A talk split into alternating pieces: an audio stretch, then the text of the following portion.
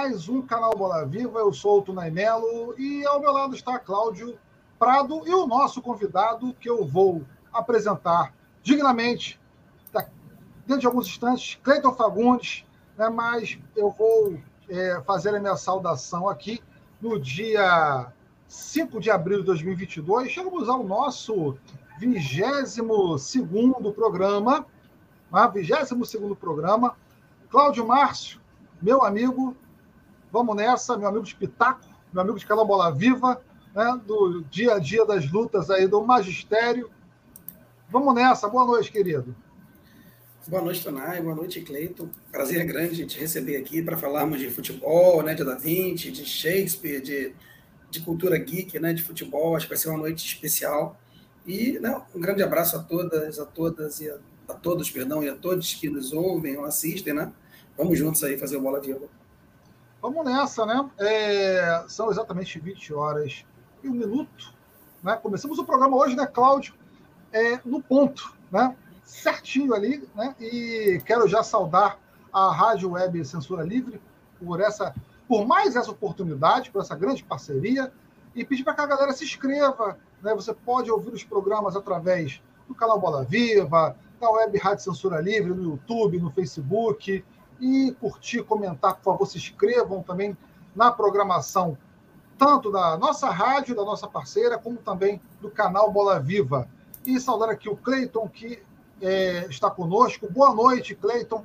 Seja bem-vindo. Né? Acredito que vai ser uma bela entrevista. Você que nos achou em nossas redes sociais. Gente, é, escrevam também nas redes sociais do canal Bola Viva. Cleiton, vamos lá. É, futebol, cultura geek, quanta coisa boa a gente vai, nós vamos falar hoje.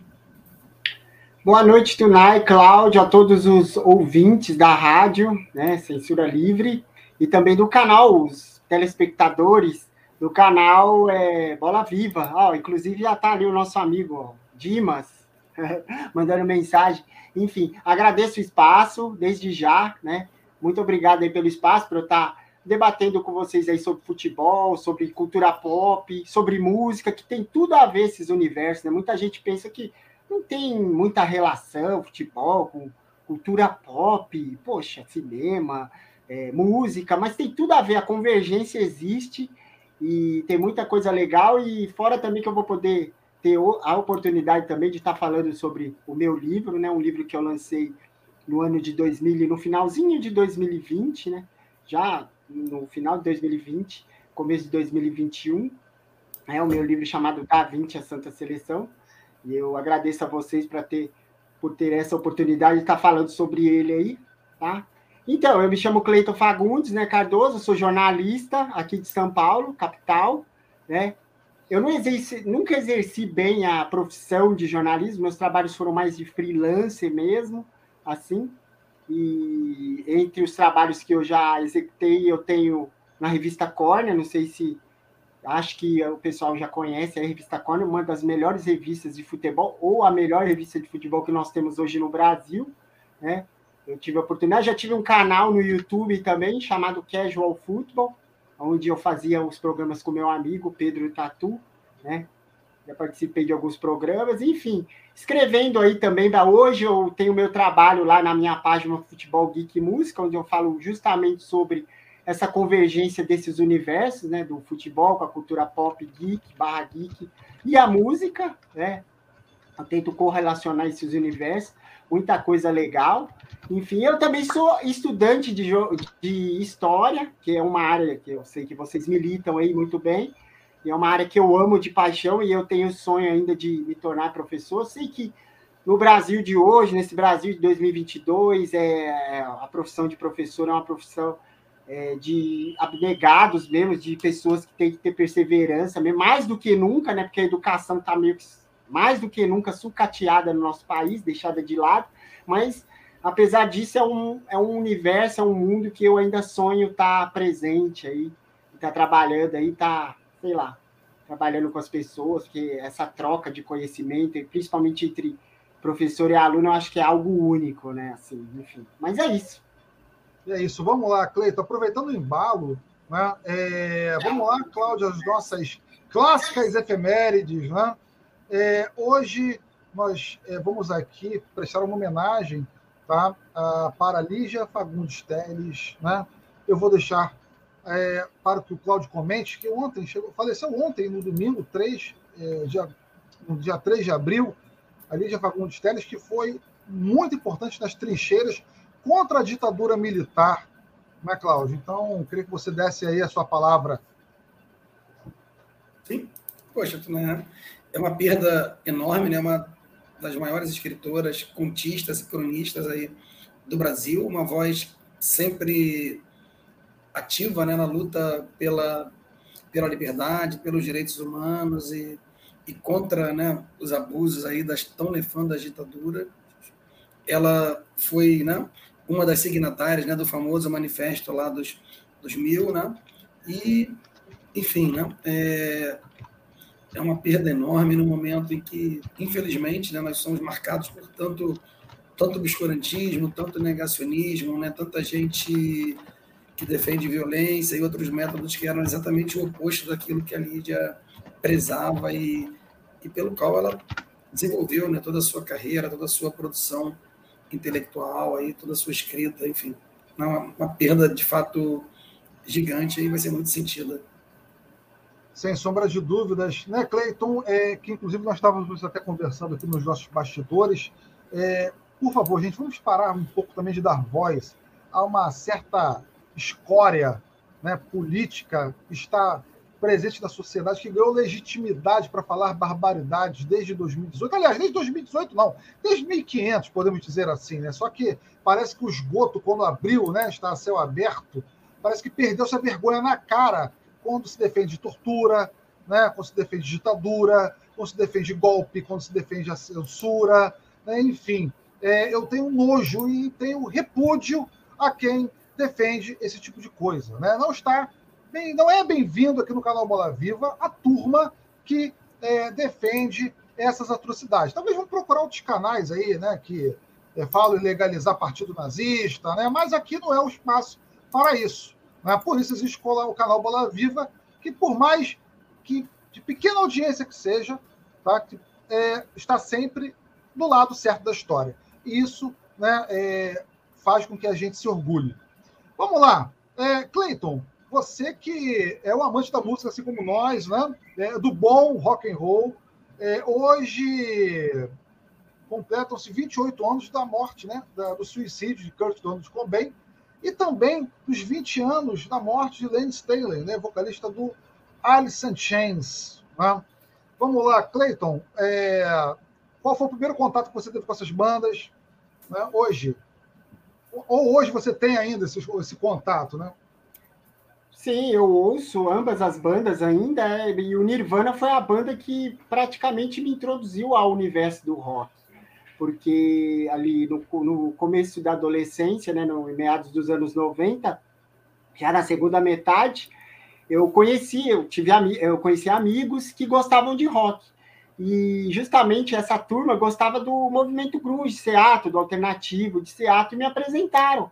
Eu lembro que o primeiro disco do Nirvana que eu tive contato foi em fita cassete e foi o Bleach, não foi nem o Nevermind foi o Bleach. Logicamente, já tinha ouvido as músicas do Nevermind, Smell Like Teen Spirit, Camus War, enfim, é, Lithium, In Bloom, mas assim, o primeiro disco que eu tive contato por completo mesmo foi o Bleach. E depois o Incesticide, que é um disco de tipo de é, um disco de só tipo de, de, lado B, né? Lado B do Nirvana, enfim. É, músicas inéditas também, como Sliver, eles gravaram Sliver para esse disco, tem até videoclipe, enfim. Mas foram os dois. Depois eu acabei, como eu moro aqui em São Paulo, acabei indo até a galeria do rock e, e adquirindo os discos do Nirvana. Eu lembro que eu peguei um Harry Tracks do Nirvana. E o Alice in Chains foi com um amigo meu dessa turma, chamado César, que ele tinha o vinil do Dirt. Eu lembro que nesse dia ele me emprestou o Dirt e o Led Zeppelin 4. Olha que maluquice, ó. Ele me emprestou no mesmo dia o Dirt e o Led Zeppelin 4, quer dizer, é bandas de estilos totalmente diferentes, de épocas diferentes, mas é, ótimas, né, bandas. Né? O Led Zeppelin, uma lenda, já uma lenda há anos, há décadas, e o Alice in Chains, uma baita banda, né? Presente ali nos anos 90. Enfim, e, mas eu lembro que o primeiro disco que eu comprei do Alice in Chains foi um EP de 93 chamado Flies. é uma das coisas mais lindas que eu já ouvi na vida, assim, é o Flies. é um, um EP de sete faixas, assim, um pouco, é diferente do Dutch do Facelift, mais acústico, né, mais guitarra acústica, assim, mas é maravilhoso, assim, quem nunca ouviu, pode começar por ele, assim, que vai amar, assim. Enfim, bandas que orbitaram no meu universo, assim, orbitam até hoje. Né? Vamos lá, olha, um abraço também para o Thiago Frazão, que é um está sempre presente, né, aqui conosco. O Thiago ele é um vocalista, eu considero o Thiago o melhor vocalista da minha cidade, né, que é a cidade de São Gonçalo, no Rio de Janeiro. O, o vocalista da Radial 80, que eu, eu, estou devendo uma visita tá, a um show da Radial 80. Cláudio Márcio, vamos marcar um dia para escutarmos uma, um ah, bom rock and roll dos anos 80, dos anos 90, né, e dar um abraço apertado no Thiago Fazão, está devendo aquela visita. Bom, é, fala, fala, Cláudio. Só agradecer publicamente aí, né, o Thiago, que a gente pode ver, nosso sócio aí está sempre junto. Vai ser um prazer escutar a música aí dos anos 80 contigo, Thiago, né? Assim, poxa, e ele, a fala dele aí no, no chat, né? Assim, casa com o que Cleiton acabou de falar, né? Importante mesmo, né? O Incesticide é um disco tão bacana, cara, que nem parece nem parece, né, um lado B, um B-sides, né? Parece de fato um disco clássico e raro mesmo lá da, da banda, feito com, com esmero, assim, garimpado. É um, é um baita, é um baita LP. Perfeito. Bom, vamos lá. É... Cláudio Márcio, você que é o nosso craque, né, o nosso camisa 10 nas efemérides, né? Hoje, aliás, amanhã, né, é o Dia Internacional é, do esporte para o desenvolvimento pela paz. Parece que esse discurso, nessa data, está se contradizendo com a atual realidade. Né? Aliás, de acordo com a realidade que nós vivemos. Né? Rapaz, não tem a menor dúvida, né? né? Tanto né, o, o Dia Internacional aí do Esporte para o Desenvolvimento da Paz, né, num governo tão, tão belicoso, tão promotor da violência, né, da, da misoginia, da LGBTfobia, né, enfim, um governo que reiteradas vezes, né, tenta voltar né, para o papel da mulher como submissa ao homem, né? Isso é aquela, não dá nem para repetir, né? Aquela fala abjeta aí do, do é, ex-presidente, nem sei como é que a gente chama esse camarada aí da República, falar que a mulher está quase inserida na sociedade, né? E no dia 7, lembrar também, né, que em homenagem às vítimas né, do, do massacre de Realengo, né, no dia 7 de abril de 2011, foi instituído o Dia Nacional de Combate ao Bullying e à Violência nas Escolas, né, de 7 de abril. Maravilha, né? É, e é um tema que a gente precisa sempre é, deixar como relevante. Né? Bom, é, Fidel Castro, em 1956, foi essa mesma data, né? É, declara-se guerra contra o governo cubano, né? Fulgêncio Batista, né? uma pequena efeméride histórica, né? Bom, em 1992, Alberto Fujimori, presidente do Peru, dissolve o Congresso peruano pela Força Militar. O Peru que hoje vive uma crise, né, que a gente pode comentar, né, abordar, enquanto isso já está influenciando no futebol, que a partida do Flamengo e, e Esporte Cristal, Cristal, exato, né, está nesse bolo, mas parece que vai ter jogo, né, parece que vai ter jogo. Em 2007, inauguração do Teatro Popular de Niterói, idealizado por Oscar Niemeyer, Bom, partindo para né, as nossas nossa, a, nossa, a nossa entrevista né, com o grande Cleiton Fagundes, a nossa pauta principal, para a gente não sair também muito do roteiro. Bom, Cleiton, é, tá 20 e Santa Ceia. Santa Seleção. Santa Seleção. Davi de Santa Seleção. Diz aí, né? É, o Vitor Prado já tem uma pergunta para você, né? Qual dos contos e personagens você se identifica mais? Puxa, que pergunta, hein? Nossa. Que eu mais identifico. Ó, vou dizer para vocês que nesse momento seria do William Shakespeare. Não, William Shakespeare. É, são dois, na verdade. Eu gosto muito de William Shakespeare e gosto muito de Miguel de Cervantes. Do porquê? Vou explicar. William Shakespeare é o, eu tô com a camisa do Aston Villa da Inglaterra, tá? E o William Shakespeare é torcedor do Aston Villa no conto. E o, e o porquê? Porque vou, aí vai entrar na música, né? Vai convergir com a música. A cidade do Aston Villa é Birmingham.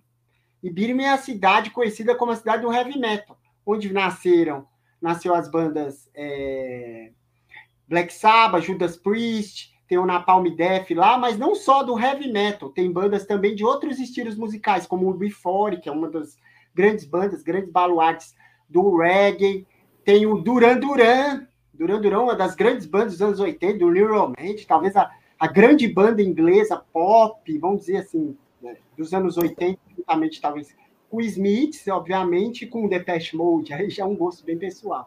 Mas enfim, são uma das grandes bandas aí e fora o New Order também, né? Que é até de mancha. Enfim, então, é, quando eu comecei a gostar de futebol e a observar mais futebol do, da Europa, é, porque a nossa geração ainda a gente se importa, a nossa geração não é uma geração forjada pelo futebol europeu como essa geração de hoje. A gente tem os nossos clubes, não que os, os adolescentes, garotos de hoje não tenham, mas assim, a televisão e principalmente essa, essa globalização do futebol, né, essa é, eurocentrismo mais né? Esse eurocentrismo do futebol é, formou muitos torcedores né, de times da Europa, assim, Barcelona, Real Madrid, esses grandes clubes europeus. Mas a minha geração não, né? A nossa geração não. Aí eu descobri, por acaso, o Aston Villa numa revista, uma revista Placar, dos anos 90. E eu me identifiquei logo com o nome. Eu achei bacana o nome, Aston Villa. Puxa vida, eu vi o distintivo, né? O, o distintivo da Aston Villa, um leão lá. E depois eu fui é, pesquisar e ver que era de uma cidade chamada Birmingham, enfim. E aí, quando, anos depois, alguns anos depois, quando eu comecei a ler, né, a ter acesso mais profundamente à leitura, cheguei a Shakespeare, né? Porque quando você começa a ler literatura, você cai no teatro e aí é, você vai chegar a Shakespeare. E, e aí eu comecei lendo Shakespeare e acabei me apaixonando pelas obras de Shakespeare. E quando você gosta de um autor, eu acho que além da obra, você vai querer saber sobre a vida do autor. E aí eu fui pesquisar sobre Shakespeare e descobri que ele tinha nascido numa cidade chamada Stratford, up Ovion. E eu fui procurar no mapa e vi que essa cidade era próxima a Birmingham. E aí, de repente, me acendeu assim, falei, caramba, se Shakespeare tivesse nascido, é, se o futebol tivesse existido na época de Shakespeare, com certeza ele torceria para o Aston Villa. Né? E aí, até hoje, é, e foi por causa de Shakespeare, acho que o livro acabou nascendo assim, né? Mesmo que é, não de, no momento, naquele momento, mas eu plantei uma sementinha do livro ali. E o Cervantes foi por causa do que o Cervantes torce para o Atlético de Madrid. E eu amo o Atlético de Madrid, é um time que eu gosto muito da Espanha, né? Inclusive perdeu hoje para o Manchester City. Fiquei super chateado, foi 1 a 0 né? Para o Manchester City, mas eu acho que vai ter a remontada, né? Acredito que lá no, no Vanda Metropolitano. Mas enfim. E aí é um time que eu sempre gostei. E aí, quando eu pensei no, no Miguel de Cervantes, eu pensei, não pode ser Real Madrid, não pode Pô, você pensa em Cervantes, você pensa em Dom Quixote, ele tem que ser atlético, ele tem que ser sofrido, sabe? Então são dois contos que eu me identifico bastante nesse momento, mas tem outros, tipo é, Camões, é um conto que eu acho bem bacana, torcedor do Benfica, enfim, o do Isaac Newton também eu gosto bastante, mas como é a pergunta do rapaz aí, né? Desculpa o nome, esqueci. Mas assim, eu fico hoje, Vitor, né? É, eu fico hoje, Vitor, com o conto do William Shakespeare e do Miguel de Cervantes. Bom, maravilha, né? Vou adicionar o Cláudio aqui novamente.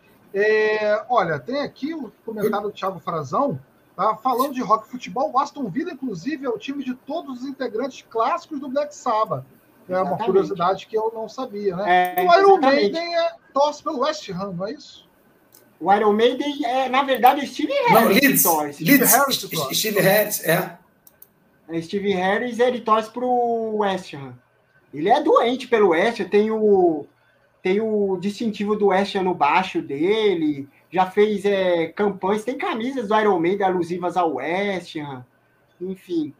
É, mas assim, o rock e o futebol, o futebol inglês e o rock tem muita ligação, né? Fala do Black Sabbath, né? inclusive é o Geezer Butler, que é o baixista, que é o mais doente pelo Aston Villa o mais doente pelo Aston Villa. Ele, ele ama. O Ozzy também. Você procura, põe Aston Villa, Black Sabbath, você acha o Ozzy Osbourne com camisa do Aston Villa.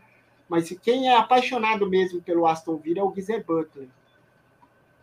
Mas Exato. enfim. Sim, né? eu vou, Agora, olha. O, o, o, engraçado, né, o Cleiton, desculpa aí, né, o, o, torcedor mais famoso, né, assim, se pensar em termos mundiais do Aston Villa não é inglês, né? Que é o Tom Hanks, né? Que se declara é. apaixonado pelo, pelo clube britânico. Sim, sim. Ô, Cleiton, sobre o seu livro, né, é... ele é um livro de contos, né? E qual foi a primeira ideia né, que você teve? Cara, vou tentar pegar aqui da literatura né, e relacionar com o futebol. Né? É, qual, qual, qual, a relação que você vê assim, entre, entre esses dois temas? tá, para escrever, né, como você é, coloca em artigos, né, em, também no livro, em revistas, né?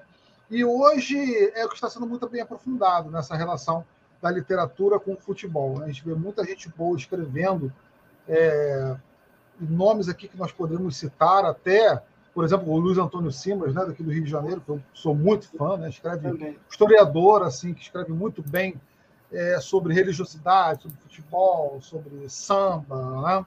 E de uma forma sabe, didática, que você pega um livro e tritura no bom sentido, né?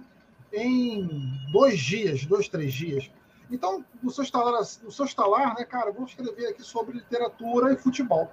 Né? É, quando foi que isso aconteceu e de que forma isso aconteceu, melhor dizendo? É, só abrindo um parênteses sobre o Dima, o Simas, é, eu, eu tô, é, inclusive eu tô lendo um livro dele, eu tô lendo aquele Ode a Mário Shampoo e outras histórias, maravilhoso. Só para ficar aí, é maravilhoso esse livro. Nossa, a maneira como ele é, disserta sobre né, as histórias, é, é, muito bom mesmo. Ele é craque, craque de bola mesmo, o, o, o Simas. Mas, enfim, ah, igual eu, eu disse né, sobre o Aston Villa, que eu tive aquele estalo quando eu comecei, eu comecei a ler Shakespeare e vi que Shakespeare tinha nascido em uma cidade próxima a Birmingham. Mas, assim, a ideia mesmo concreta para pensar, falar assim, eu vou sentar e vou escrever esse livro. É, foi a, um pouco antes da pandemia, em 2019, no finalzinho de 2019. Por quê? Porque foi justamente quando eu criei a minha página, Futebol Geek Música onde eu falo sobre futebol, cultura pop e música, né? A convergência entre esses universos. Eu comecei a falar sobre efemérides também, que é bem bacana. E aí caiu, é, na minha pesquisa, caiu a data de nascimento do Ludwig, do Ludwig van Beethoven, do Beethoven, né? O grande e era, acho que era 27 de dezembro, se eu não me engano, alguma coisa assim, 27 de dezembro, 25, é, 27 de dezembro, acho 27 de novembro, agora eu não me lembro bem é, exatamente a data, mas caiu, na, assim, Beethoven nasceu há 250 anos, data é, nascimento, e aí eu pensei, puxa vida, Beethoven, é, onde Beethoven nasceu, né, aí eu fui ver que ele tinha nascido em, em Bonn, que é uma cidade da região da da Renânia do Norte, na Alemanha, Westfália. E aí eu fui pesquisar sobre os times de, da região de Bonn. Eu vi que tinha o Borussia Dortmund, tinha o Duisburg, tinha o Fortuna Düsseldorf e o Colônia. E eu falei, puxa vida. Aí eu pensei, pô, é, se o Beethoven é, torcesse para um time de futebol, é, eu acho que ele ia torcer para o Colônia. E aí eu dissertei sobre isso na minha página. Eu falei sobre os times e falei sobre hoje é nascimento do data de nascimento de Beethoven e fazendo um exercício imaginativo, caso Beethoven, caso o futebol existisse na época de Beethoven, ele torceria para o, pelo Colônia, né? Aí eu, caramba, daí um mês depois veio a data de nascimento do Isaac Newton. Aí eu fiz a mesma coisa. Eu postei lá falando sobre Isaac Newton, então, quem foi Isaac Newton, e fazendo essa brincadeira. Aí eu, é, eu comecei a falar com alguns amigos meus e falei sobre a ideia que eu tinha tido lá outrora, lá atrás, também sobre o William Shakespeare. Eles falaram, Cleiton, essa ideia é sensacional, por que você não desenvolve os textos? Eu falei, é, é verdade, eu vou começar a desenvolver esses textos. Aí calhou que, infelizmente, infelizmente mesmo, para o nosso mundo, a pandemia veio. Mas a, a pandemia, de certa maneira, até estranho falar, ela foi benéfica para mim, porque eu tive um pouco mais de tempo dentro de casa e eu pude desenvolver os textos, que foi no ano de 2020. Eu desenvolvi, eu desenvolvi os textos e a seleção dos contos, aí vocês vão me perguntar, mas como você selecionou os personagens? Eu, pensei, eu comecei pensando, logicamente, no Shakespeare, no Beethoven e no Isaac Newton. Só que o primeiro conto que eu desenvolvi mesmo foi de Mozart. Eu peguei o, o personagem Mozart e comecei a desenvolver. Desenvolvi o texto, Mozart torce por Rapid Viena da Áustria, apesar dele ter não nascido em Viena, ele nasceu em Salzburg, né? Mas aí eu, como o time mais popular da Áustria, né? E ele viveu grande parte da vida dele na, em Viena, né? É, Mozart. Aí eu me inspirei também naquele filme, fica até aí uma dica para quem gosta de cinema, o filme do Amadeus aí, do, do Mozart, um filme dos anos 80, enfim, é um, é um filme incrível, assim, e eu pensei muito nesse filme também para construir a história dele e da relação dele com o antagonista, que era o Salieri. Salieri, torcedor de um outro time, né, do, no caso, o rival do Rapid Viena, o Áustria Viena, e aí o Salieri sendo torcedor e sendo o antagonista, meio antagonista da história. Mas enfim, aí eu desenvolvi o texto do Moza, mas eu pensei, meu Deus, eu tenho, como que eu vou pensar esse livro?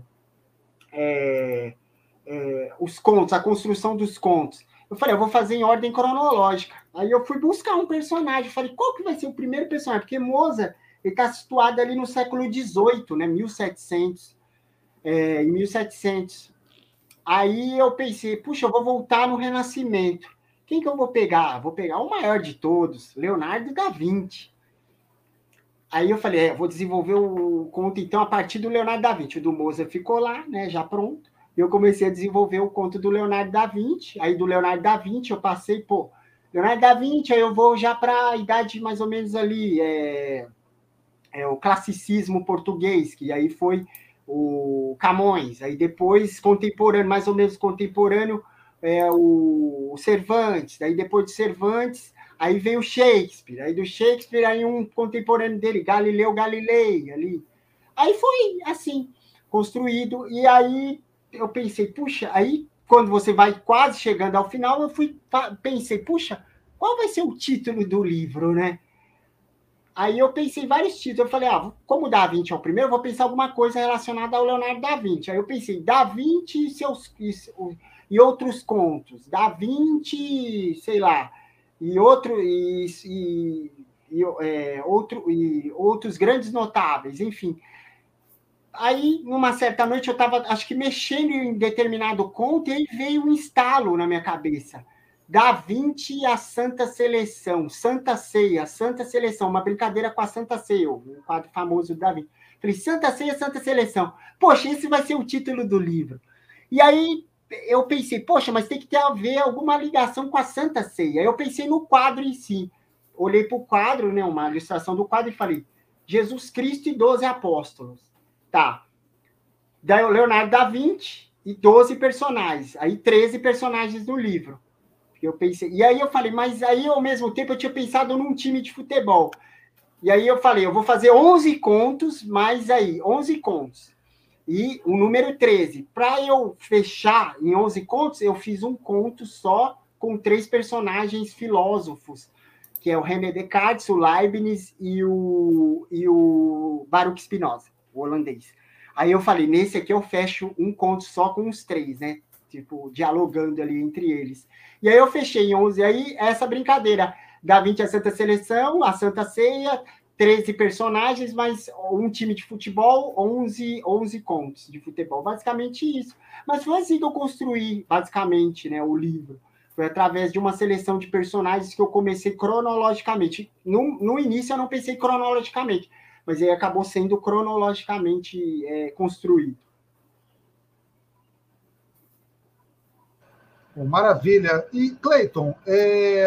eu vou passar a bola, bola aqui para o Cláudio Márcio, né? Mas antes disso, eu quero pedir para a galera que está nos assistindo, ou que vai nos assistir amanhã, depois de amanhã, você pode assistir o programa do canal Bola Viva, tá? É, vai ficar disponível no YouTube, né? também pelo Spotify e pelo Deezer, para vocês escutarem é, lavando a louça, arrumando a casa, no ônibus, né? fazendo aquela leitura, de preferência a leitura do Cleiton Fagundes Cardoso, da Vinci e a Santa Seleção. Esqueça um pouco né, Augusto Cury, ele já está cheio do dinheiro, né? faça uma leitura, né, dê uma oportunidade a pessoas, a seres humanos, é, como o Cleiton Fagundes, que está aqui com a gente. Bom, é, vou passar agora a bola para você, Cláudio, né, para você fazer aí a sua pergunta, né? E eu quero pedir, né, para que voltando a dizer, para a galera que está nos assistindo, que a Rádio Web Censura Livre ela se mantém através do Apoia. Você que está na descrição da nossa tela, tem o Pix, né, através do CNPJ, você pode colaborar aí com qualquer valor de forma voluntária. E está lá, ó, lá na descrição da nossa live, do nosso programa, do nosso videocast, enfim, apoia-se apoia.se barra CL Web Rádio. Bom, dessa vez eu falei certo, né? Eu costumo errar alguns programas. Repetindo, apoia.se barra CL Web Rádio. Beleza, galera? Vamos dar chance aí para a mídia independente, para que a gente possa trazer convidados, né? E o Frazão está perguntando aqui, como fazemos para adquirir o seu livro? Frazão, a gente vai é, falar sobre isso aqui, o Cleiton vai divulgar as redes dele, as mídias dele, mas, Cleito, o Cláudio tem uma pergunta para fazer para você, com certeza. Algumas, na verdade, né? E também casar, né? Aproveitar aí o, o interesse comum, né? Com o Cleito aí pela cultura geek, pela música. Só agradecer antes aí, né? A Maria Isabel que disse que está chegando hoje e, e nos fez né, uma saudação. Saudações vascaínas, disse que, que veio ao Bola Viva né, por indicação do doutor Geraldo Prado. Geraldo, né? Poxa, muito obrigado aí pela, pela dica, né? Para quem não conhece, Geraldo, né? professor aí, estudioso, especialista no direito, desembargador aposentado, né? Participou lá do como especialista na defesa, né, do, do julgamento da Dilma Rousseff, né? Hoje está em vários projetos, né? Jurista aí, o filme Justiça, né? É lá atrás. Poxa, prazer enorme ter a Maria Isabel por aqui. Um beijo grande para ela, para o Geraldo aproveitando, Cleito, é, essa coisa, né? dois italianos, né? Galileu torce pelo Pisa e, e Da Vinci, obviamente, para de, de trabalhar na Mona Lisa para poder assistir a, a Fiorentina, né? a sua querida querida Viola. É, você já falou né, da, da ligação aí, né, de Shakespeare e tudo, acho que é a pergunta do Vitor, bem bacana. Tem, tem possibilidade é, e só estendendo aí já uma pergunta, na verdade. Boa noite, Aldineia, obrigado, seja muito bem-vinda. De um segundo livro, para você abordar personagens que, que ficaram fora desse, sejam internacionais ou brasileiros, e assim, aproveitar, né, já que a gente está falando de cultura geek, né, o Marcelo Quintanilha né, acabou de vencer o Anguleme, né, o maior prêmio de, de quadrinhos aí da Europa, e, e é um autor que tem uma vasta obra, mas que escreve muito sobre, sobre futebol, né? Na, nas produções dele de, de HQ, né? A Fealdade de Fabiano Gorila, o Luz de Niterói, o próprio Tungstênio, né, que foi premiado, enfim, o pai dele foi jogador. Como é que essa relação do futebol é, com a literatura? E a gente tem tanta gente bacana, né? Você com um livro aí de ficção e futebol, né? Se a gente pega Drummond, né? Eduardo Galeano, Tostão, né? e jornalistas como Juca Kfouri, né? gente progressista com, com uma relação tão visceral. Né? O Galeano tem uma frase tão bonita, né? quase tudo na América Latina tem relação com, com o futebol. Como é que essa, essa coisa né, assim, de um livro que mexe com tanta coisa bacana, com a cultura, com a literatura, com mente, né, pessoas que, que, que moldaram né, o nosso mundo ocidental, e essa relação para algo que nos é tão caro, que é, que é o futebol? É, começando sobre a sua primeira pergunta sobre se vai haver um segundo livro e se sim, eu já pensei em vários personagens, porque é difícil, né? Quando, tipo, eu selecionei, acho que grandes baluartes da história da humanidade e, e assim eles estão inseridos na, no universo da Europa, né? Eurocêntrico. É, que, tipo, todos são europeus, né? Tipo, é, e eu pensei nesses personagens, porque, o porquê. Vou explicar o porquê eu pensei. Eu pensei em personagens que não tivessem tido contato com o futebol moderno, nenhum contato, nenhum contato. Porque o último personagem do livro é o Honoré de Balzac, um dos grandes escritores, talvez o maior escritor francês do século XIX, eh, século XVIII, né, porque século XVIII para o XIX. Ele nasce no, no, no começo do século XVIII e vive até metade do século XIX. Honoré de Balzac. É, e ele morre em 1850, quer dizer, ainda 16 anos, 15 anos antes do futebol aparecer na Inglaterra, né? começar a ser jogado, desenvolvido na Inglaterra. Eu tive o cuidado de pensar justamente isso. Eu vou fazer sobre personagens personagens que não tenham tido nenhum contato com o futebol moderno, aquele futebol que apareceu na Inglaterra no século XIX, é, na década de 60 do século XIX. É, aí eu, eu pensei esses personagens, enfim. Mas penso também em personagens latino-americanos, personagens brasileiros. Já pensei, inclusive, eu já desenvolvi um, um conto sobre um personagem que é europeu, né? É um dos grandes artistas da história da, das artes plásticas, que é Vincent van Gogh. Mas Vincent van Gogh ele vai morrer ali já no final do século XIX. Então, assim, não que ele tenha tido contato com o futebol, mas ele viveu, né? O futebol já existia no momento que ele viveu. Então, assim, eu desenvolvi esse texto e deixei ele meio que de stand-by.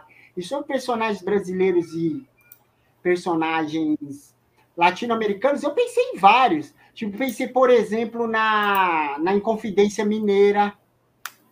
Aí pegar o. Não só o Tiradentes, vai pegar o Tomás Antônio Gonzaga, que é um dos os poetas ali que viveram naquele período. O Tomás Antônio Gonzaga, o, o Alvarenga Peixoto. Enfim, eu pensei nesse personagem, só que, assim, o Brasil, eu tenho um pouco de receio ainda em construir contos sobre personagens brasileiros por conta do quê? Por conta de uma conversa que eu estava tendo até com o Tunai é, antes de começarmos, que é a questão do clubismo.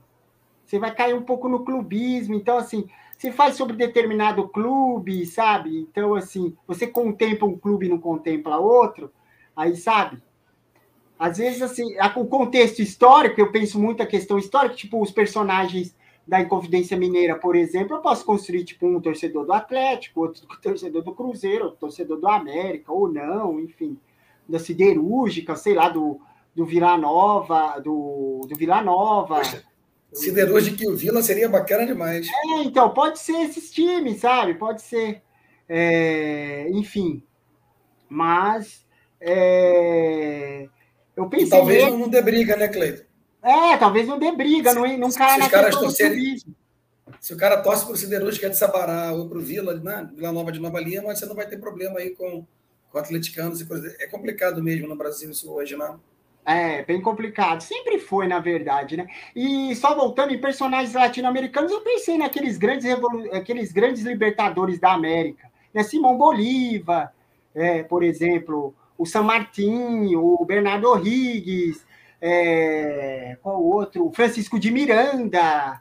Né? Mas, assim, a América Latina, assim, porque se você pensar América do Sul, América Latina, América Hispânica, assim, pensar na América Hispânica, tipo, assim, assim, Simão Bolívar, ele nasceu numa região da, sei lá, da Bolívia, né? Eu acho que é da Bolívia, não da Bolívia, acho que da Bolívia, se eu não me engano. Eu esqueci é, não, agora a cidade. Na verdade, ele nasce em Caracas, na Venezuela. É, ele nasce em né? Caracas, na Venezuela, exatamente. Aí eu penso, pô, um clube de Caracas, poxa, a Venezuela nem é tão futebolística, futeboleira, né? Não tão futeboleira como é, por exemplo, a Colômbia. Poderia co colocá-lo como torcedor, sei lá, do América de Cali, que seria mais legal, não sei. Pensei em outros, assim, ou sei lá, do Barcelona de Guayaquil, talvez. Não sei. Mas é mais difícil, porque como não era independente, é... mas aí eu posso é, ir para o.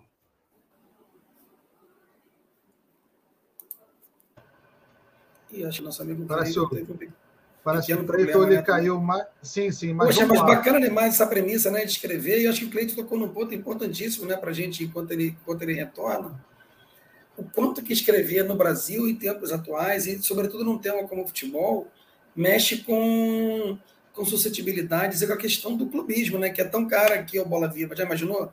Você, sei lá, ele de repente tem um projeto de escrever sobre, sobre poetas, né? Da, da Inconfidência Mineira, mas e aí fica com medo de associar um ao Atlético, ao Cruzeiro, e de repente receber represária, né? Sei lá, você vem para o Rio de Janeiro e vai escrever sobre Flamengo, Vasco, e deixa Fluminense ou Botafogo de fora. Isso é péssimo, né? A gente imaginar que assim, que, a própria questão da, da, da criatividade, da, da, da, licença aí, né, é, uhum. artística, poética, pode ser censurada e tolhida pelo tipo de represália que você vai ter é, por essa intolerância aí que ronda né, não só a sociedade, como o futebol brasileiro. Perfeitamente. Até porque, quando se trata de é, pesquisa histórica, de contos, né, de literatura, você, é, é, claro, você pode ter uma provocação, você pode fazer uma, a brincadeira para você chacoalhar né, o diálogo entre os personagens, mas é, é de uma forma, claro, bem sucinta, né, para que é, é, o público se estenda, né, você tem uma leitura bastante agradável. Bom, vamos ler, vamos ler aqui alguns comentários. Ó, falando em comentário, já que a gente está falando de... 64 anos. Rapaz, obrigado, Adriano, pela, pela, pela efeméride, né? Ia passar Exato. batido. Nos perdoem a audiência, né? Exato. E, oh, Estamos, meu aqui. bem, por um triste dia nascer feliz. Ah, me desculpe, Olá. me desculpe, perdão, Olá. perdão. Desculpe aos, aos telespectadores, desculpe aos ouvintes. Enfim, deu um problema aqui no meu notebook, eu esqueci de ligá-lo aqui, aí ele descarregou e. Sem problema, quando, quando você caiu, já está te dando uma força aí, né? Tá no, tá no nosso chat aí, não sei se você consegue ver. Ele está dizendo se você for mesmo investir aí na, na escrita dos poetas da Inconfidência Mineira, você não deixe de fora aí, o democrata de governador Valadares. Ah, sim, com certeza. Com certeza Exato. mesmo. Será contemplado aí. É legal, você me deu uma ótima ideia, Cláudio. Falar de times menores, assim, é mais legal, assim, talvez a Siderúrgica, sei lá, o, o Vila Nova, verdade, né? enfim. Isso. A Siderúrgica é um time incrível, né? Incrível, campeão mineiro, né? É. Siderúrgica de Sabará. Sim. É, é uma é uma discussão bastante legal, é, porque é preciso que a gente fortaleça as identidades regionais, né, as, as claro, identidades né? locais. De repente, né, Cleiton, você que está em São Paulo, né, produzia, né, pegar um personagem que torça para o Juventus da Moca ou para a Ferroviária, né, e, e, fugir aí do, da tentação né, de contemplar os grandes. Pô, vai ser é. uma coisa muito bacana. Exatamente, os clubes grandes já têm tanto espaço, né? Tanto espaço assim, sei lá, a literatura eu acho que é, há tantas histórias maravilhosas, também de clubes grandes, né? Dos nossos clubes, você torce pro Vasco, United torce pro Flamengo, enfim, é, são clubes gigantescos, mas assim, os clubes pequenos têm um charme, né? O Bangu, né? A história do Bangu, acho que tem essa coisa, né? O América, sei lá. O América merece o Bangu, sim. O, São Cristóvão, né? São Cristóvão, né? Nossa, o Madureira, a história do Madureira. Madureira está numa localização, tipo, privilegiada, né? O berço, um dos berços do samba, né? Tipo, do Carioca, Portela, de lá, meu Deus do céu. É... Bom, ó, vamos lá. Eu tenho aqui, ó. Tem aqui, ó, uns nomes é, dentro da, da, da, da, música. O Renato Russo era torcedor do Fluminense. Sim. Tá? O Charlie Brown Jr. era Santista. Sim. Eu fiz algumas o, anotações. O, o Dado Vila Lobos também era. É era, não é, né? Tricolor. É, é tricolor também. Ouvi o relato que o Paul Dayano, primeiro vocalista do Iron Maiden, tá? era corintiano. É Sim, é corintiano, é corintiano. É Já sério? apareceu ele com camisa, você pesquisa, tem ele com camisa, na torcida, na Gaviões. O Raul Seixas falam que era vascaíno, né? O André Matos, que então, falecido né? né, em 2019, para mim, a maior referência do metal nacional, tá? É, a nível nacional. Né? Para mim, existem dois grandes nomes. Falo isso aqui de forma, claro, né? do, é, respeitosa, né? todos os gostos, gêneros musicais. Mas existem dois grandes nomes do metal nacional, né? que é o Sepultura, que tem o André Kisser, que é São Paulino. Né? É, e você tem também o André Matos, que era corintiano. Né? Falecido André Matos, que faleceu em 2019, o maestro André Matos. Bom, o, o Adriano que lembrou do Cazuza, o Cazuza faz tempo, faz muita falta nesse tempo de caretice né, é, é, que nós estamos vivendo, né, de retrocesso cultural que nós estamos vivendo. Como, como o Cazuza, Renato Russo e todos esses caras é, fazem muita falta. Né? O Cazuza era torcedor do Flamengo. O Cazuza era flamenguista, verdade. Exatamente, Cazuza era o torcedor do Flamengo. Né? O, o, o Cleiton falou, Tanay, né, que Dizem, né? Porque o Raul também não era muito afeito ao futebol, mas dizem que ele era vascaíno. Outro que também dizem que era vascaíno, né? O saudoso, saudoso Gonzaguinha, né? Assim, nesse ponto, Vasco da Gama aí, né? Na música. Mestre Paulinho da Viola, Paulinho né? Marcelo, Viola, exatamente. Marcelo. Ah, Tereza Cristina. Tereza Cristina, Pixinguinha, é, muita gente boa, né? Marcelo Camelo aí do, do Los Hermanos, né? Que hoje está em acabou, né? Então, mas também tem para todos, né? Igor e Max é, Cavaleira são Palmeiras. Verdade, Palmeiras, os irmãos Cavaleira e felizes, né? Que o Palmeiras hoje está. É, hoje está na crista da onda, né? Surfando. Ó, seria legal o Machado de Assis, uma... torcedor de São Cristóvão. Seria uma, uma, coisa que eu lembrei, aproveitando que o Cleiton falou né, da, da participação, do contato dele com a Córnea, né, eu sei que nossa arquibancada é qualificada, o pessoal conhece a Córnea. É, tem um livro muito bacana da Corner, né, Cleiton, que é A Sombra de Gigantes. Sombra que é um Gigantes. Que, que, que, conta justamente né, é um pouco da, das torcidas aí de, de, de 13 clubes pequenos de 10 cidades da Europa, né? Assim, não é literatura, mas, mas é também uma outra pegada, um outro olhar né, de, de, de paixão, que, como você tem aqui, né, do Juventus, do São Cristóvão, da própria, enfim, a Ponte e vários outros clubes aqui que, né, que não tenha a expressão de um Corinthians, de um São Paulo, de um Atlético, de um Cruzeiro, né? mas, mas que são clubes aí que têm né, torcidas apaixonadas e, e, cidades, às vezes bairros, né, que, que, que vivem e respiram né, esses clubes dioturnamente. Sim, exatamente. O Sombra de Gigantes é um baita de um livro. Ele teve o lançamento pela Corner, porque a primeira edição dele foi lançada por meio de um crowdfunding, né? Tipo, financiamento coletivo foi um sucesso estrondoso esse livro.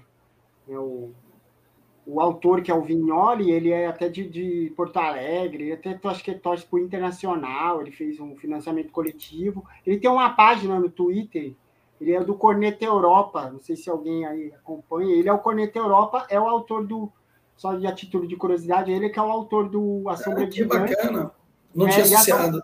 sim, e A Sombra de Gigantes é um livro maravilhoso e dialoga muito bem né, com o livro dele, porque muitas pessoas acham que o futebol europeu se resume a Real Madrid, Barcelona, é, Bayern de Munique, Juventus, né? E não, o futebol europeu também tem os seus problemas, tem times pequenos, tem times que vivem ali com, com seu orçamento menor, né?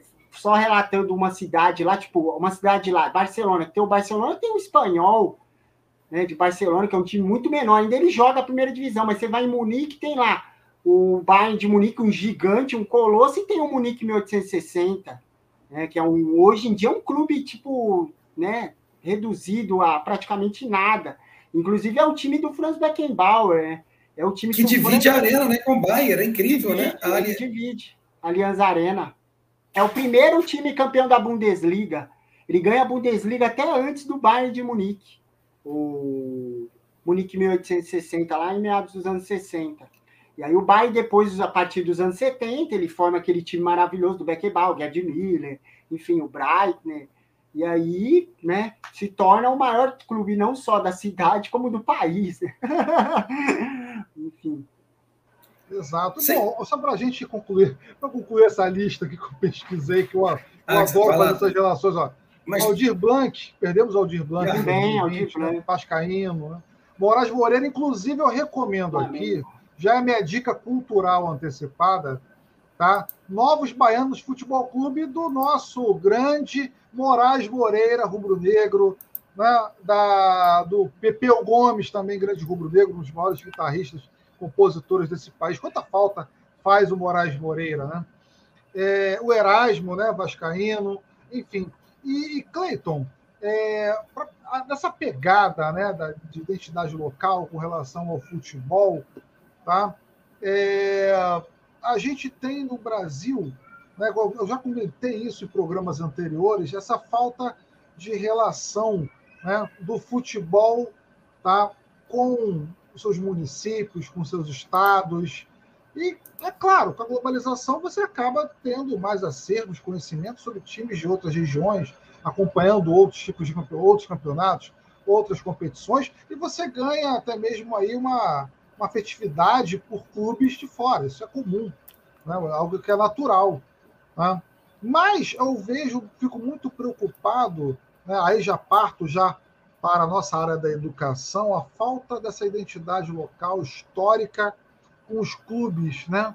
É, é, é importantíssimo o seu trabalho, tá? É, como escritor, como jornalista, como futuro historiador, de resgatar né, essa identidade local, principalmente por um público mais jovem, né, que está buscando ainda a sua identificação com determinado é, clube, né, enfim.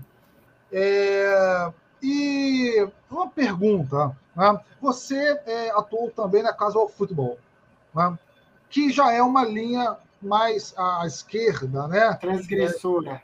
É, exato, né? Que abre uma baita discussão sobre o futebol moderno, é, contra o futebol moderno, né? é, e também dar mais. É, dar, ter uma pegada sobre os clubes né, com uma identidade mais popular. Como, por exemplo, eu vi uma, um, um vídeo documentário, na verdade já tinha visto, né, sobre São Paulo, né, que, um, que é um clube que nesse, é, é muito necessário. Né? Você tem clubes né, muito voltados à esquerda na Europa, como também tem na América do Sul, tá? como, por exemplo, o Borussia Dortmund, o Bayern de Munique, o, Bayern de, o Barcelona tem uma história lindíssima né, de, de resistência contra o franquismo. Né? Eu queria que você falasse um pouquinho para a gente né, sobre esse trabalho da Casual Football, né?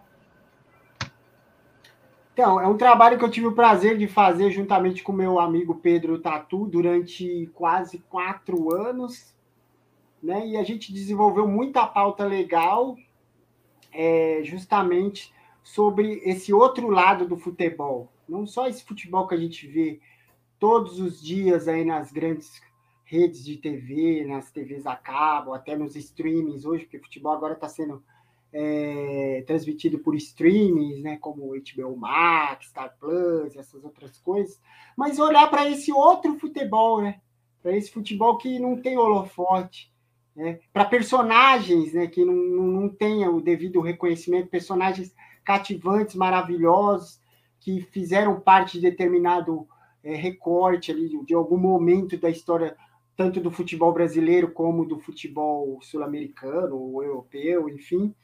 Então foi muito prazeroso fazer esses programas com o Pedro, era muito bacana assim, desenvolver as pautas. São Paulo mesmo é um programa que foi bacana demais fazer com ele. Não sei se vocês já tiveram oportunidade de assistir esse programa. É um dos programas mais legais. A gente fez um sobre o Lucarelli, que é um grande jogador e bandeira da história do Livorno, que é um time de uma cidade da Itália que tem histórica, história com o comunismo, porque Livorno, lá que nasceu o Partido Comunista Italiano, e assim, ele era um defensor, né? É um defensor, né? Uma bandeira do Livorno, uma bandeira de, dessa defesa, né? Da, das minorias, do, do, da, da, da, da, igualdade, enfim, é um cara que poderia ter tido um craque de bola, um baita jogador que poderia ter tido a oportunidade de jogar em grandes clubes, assim, não, ele acabou abdicando porque defendia o ideal dele, acreditava ali, sabe, na, na, naquilo, na, nisso que você falou ali, na, na, na, no povo dele, na, na, na identidade dele, da, da, onde ele veio, da raiz dele, enfim. E de outros grandes programas nós fizemos ali, faz, falamos sobre o Argentino Júnior, a sua origem ali de formadora de grandes jogadores, como Maradona, como Riquelme, como, enfim, como é, Redondo, é, grandes jogadores ali da história da Argentina que foram forjados ali no, nas canteiras do Argentino Júnior, é chamado até de Semileiro del Mundo, né? Porque o, o celeiro do mundo, né? Revelava jogadores para o mundo, né? Enfim, é, Heleno de Freitas foi um programa muito bacana que nós fizemos também. Heleno, que é um baita personagem da história do futebol brasileiro, o primeiro grande rebelde da história do futebol, foi muito bem resgatado por o Marcos Eduardo Neves na biografia, depois foi retratado no cinema também, né? virou filme, até que o Rodrigo Santoro interpretou super bem, mas assim, você vê a importância, né? A gente fez esse programa falando sobre Heleno para uma outra, né? Porque às vezes adolescentes estão mais ligados às redes sociais, a, a, ao YouTube, né? Não estão tanto ligados a cinema, ainda mais um filme brasileiro, né? Então, assim, a gente acha que pegou uma camada legal, assim, uma, uma com, por exemplo, o programa do Heleno de Freitas, falar de um personagem tão rico né, da história do futebol e da sociedade carioca, não só do futebol brasileiro, mas daquela sociedade carioca dos anos 40 ali, né? O William de Freitas era uma celebridade, morava no Copacabana Palace, enfim. Falou que teve um caso quando foi jogar na Argentina com a, com a, a Anitta Peron, enfim, foi um cara assim, tipo, singular mesmo. Então foi muito prazeroso mesmo olhar para esse outro lado do futebol, aprendi muito com os programas, né? Com o Pedro, enfim, né? O, o Casual Football, enfim, foi muito legal mesmo, assim, muito legal. É, posso usar a frase assim até do, do Vinícius de Moraes, que, é, que foi infinito enquanto durou, né? Que seja eterno, infinito enquanto dure. E o Casual Football foi isso para mim, assim. Durou aquele tempo, mas foi infinito, assim, quanto durou. E com relação né, o Vinícius de Moraes, botafoguense. Né? Botafoguense, é. Vamos lá, Cláudio, alguma pergunta, meu amigo? Pô, rapaz, muitas perguntas, na verdade, aí pro, pro Cleiton, né? Assim, poxa, eu tô mais uma vez agradecer aí, né? Curtindo demais essa conversa. Você falou, né, de, de Holanda, mas, poxa, sabe que eu fiquei pensando em dois camaradas, né? Nós que somos de história aqui, né? Enfim, né? É, fiquei pensando no Rembrandt, né? E, e no Erasmo. Se, não, e até me veio a cabeça, de repente, escrever sobre o Erasmo aí. Rapaz, né, o Erasmo de Roterdã, que talvez ele tivesse ficado louco ali, pensando em fazer o elogio da loucura, porque ele torcia, sei lá, não pelo Feyenoord, mas pelo Sparta de Roterdã, é, que é o clube que é o clube não tão badalado, né, da, da grande Roterdã aí dos holandeses. Bom, mas isso é é outro papo, para a gente devagar. É... Pensando aí na, no caso ao futebol, nessas coisas todas aí importantes, você falou do, do Heleno. Como é que você vê, Cleiton, é, hoje, é, o espaço para para rebeldia, para contestação, né? no espaço ainda, infelizmente, né? tão conservador, tão padronizado e tão pouco afeito né? A alteridade, a tolerar a diferença como o futebol. Né? Você tem cada vez mais. Né, é, me, né, desculpa o cacófono, cada vez mais assim, menos espaço né, para que declarações originais, para coisas como a gente via lá nos anos 80, 70, né, que é um repórter dentro do, do, do vestiário, conversando com os caras de toalha. Né, você tem essa coisa chata, né, escolhida a dedo, você não pode conversar mais com quem quiser é fulano ou beltrano, ou então ninguém fala. Como é que, que, que trabalhos, né, assim, e, e, e, coisas tão bacanas como a Casa ao Futebol ainda podem servir para a gente pensar, né, a rebeldia, a contestação e a, e a diferença aí no, no futebol e, e nesse mundo aí da literatura e da cultura pop. Eu acho que o bola, o casual football como bola vive, esses outros veículos independentes que temos aqui, temos esse privilégio de hoje temos a internet para esse uso, né, para essa utilidade, essa ferramenta, né? É, eu acho que é de suma importância nós temos canais como esses para a gente mostrar um outro lado da moeda, que é que o futebol não é simplesmente isso que se desenha na TV, que se mostra na TV, nas, nos, nos streamings, é, para as pessoas, porque quando você pensa no futebol, as pessoas pensam que o futebol, por exemplo, vamos falar do europeu, né? O futebol europeu, que é o futebol que está na moda hoje. Que o futebol europeu se resume a esses grandes clubes, que é o Bayern de Munique, como eu disse anteriormente, que é o Bayern de Munique, a Juventus, a, o, o Barcelona, o Real Madrid, mas não, há um outro lado que dialoga com o casual football, com bola viva, com o livro do Vignoli, que é o, o sombra, a sombra de gigantes, né? a sombra de gigantes, que, que dialoga com a Corne, que tem essa proposta também de aprofundar os assuntos, de pegar o futebol e usar como pano de fundo. A Corne ela pega o futebol e ela usa como pano de fundo para contar, so, contar histórias, histórias sobre, sei lá, sobre governos autoritários e resistência, como o Barcelona e o Atlético de Bilbao teve naquele, naquela, naquele período ali do franquismo, que foram clubes, né, cidades que sofreram muito, tiveram que abdicar das suas origens, da sua, da, da, da sua, da sua língua, né, como o basco e o catalão.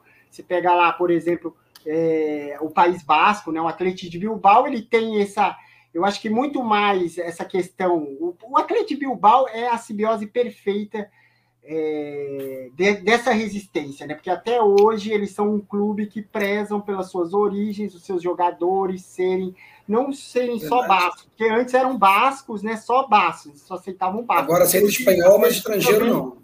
É, eles aceitam pessoas que têm origens bascas, igual você pega o Iñaki Williams. O Iñaki Williams, acho que ele, ele, ele nasceu no País Basco, né? acho que ele é filho de Acho que ele é filho de, de, ele é filho de ganês, alguma coisa assim, só que ele nasceu, né, no País Basco. E há também uma, um, um jogador venezuelano, esqueci o nome dele agora, me fugiu, um zagueiro venezuelano, que os pais eram bascos, então ele pôde jogar pelo Atlético de Bilbao por conta disso. Eu acho interessantíssimo é, é, essa postura do Atlético de Bilbao.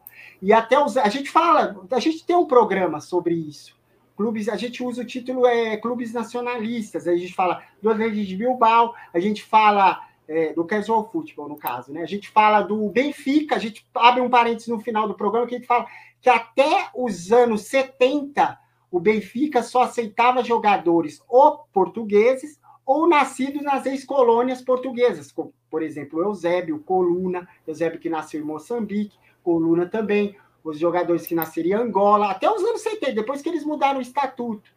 O Barcelona, o Barcelona, o El Nacional do Equador, se eu não me engano, o El Nacional também do Equador, que só aceitava equatorianos. O Chivas Guadalajara, da, do México, que só aceita mexicanos, só jogadores mexicanos no seu scratch, vamos usar um termo antigo aqui, já que a gente está falando de entramos com Heleno de Freitas. É, enfim, é, match, né? É, match, esses termos é, ingleses, né, que foram incorporados. O Brasil é maravilhoso, né?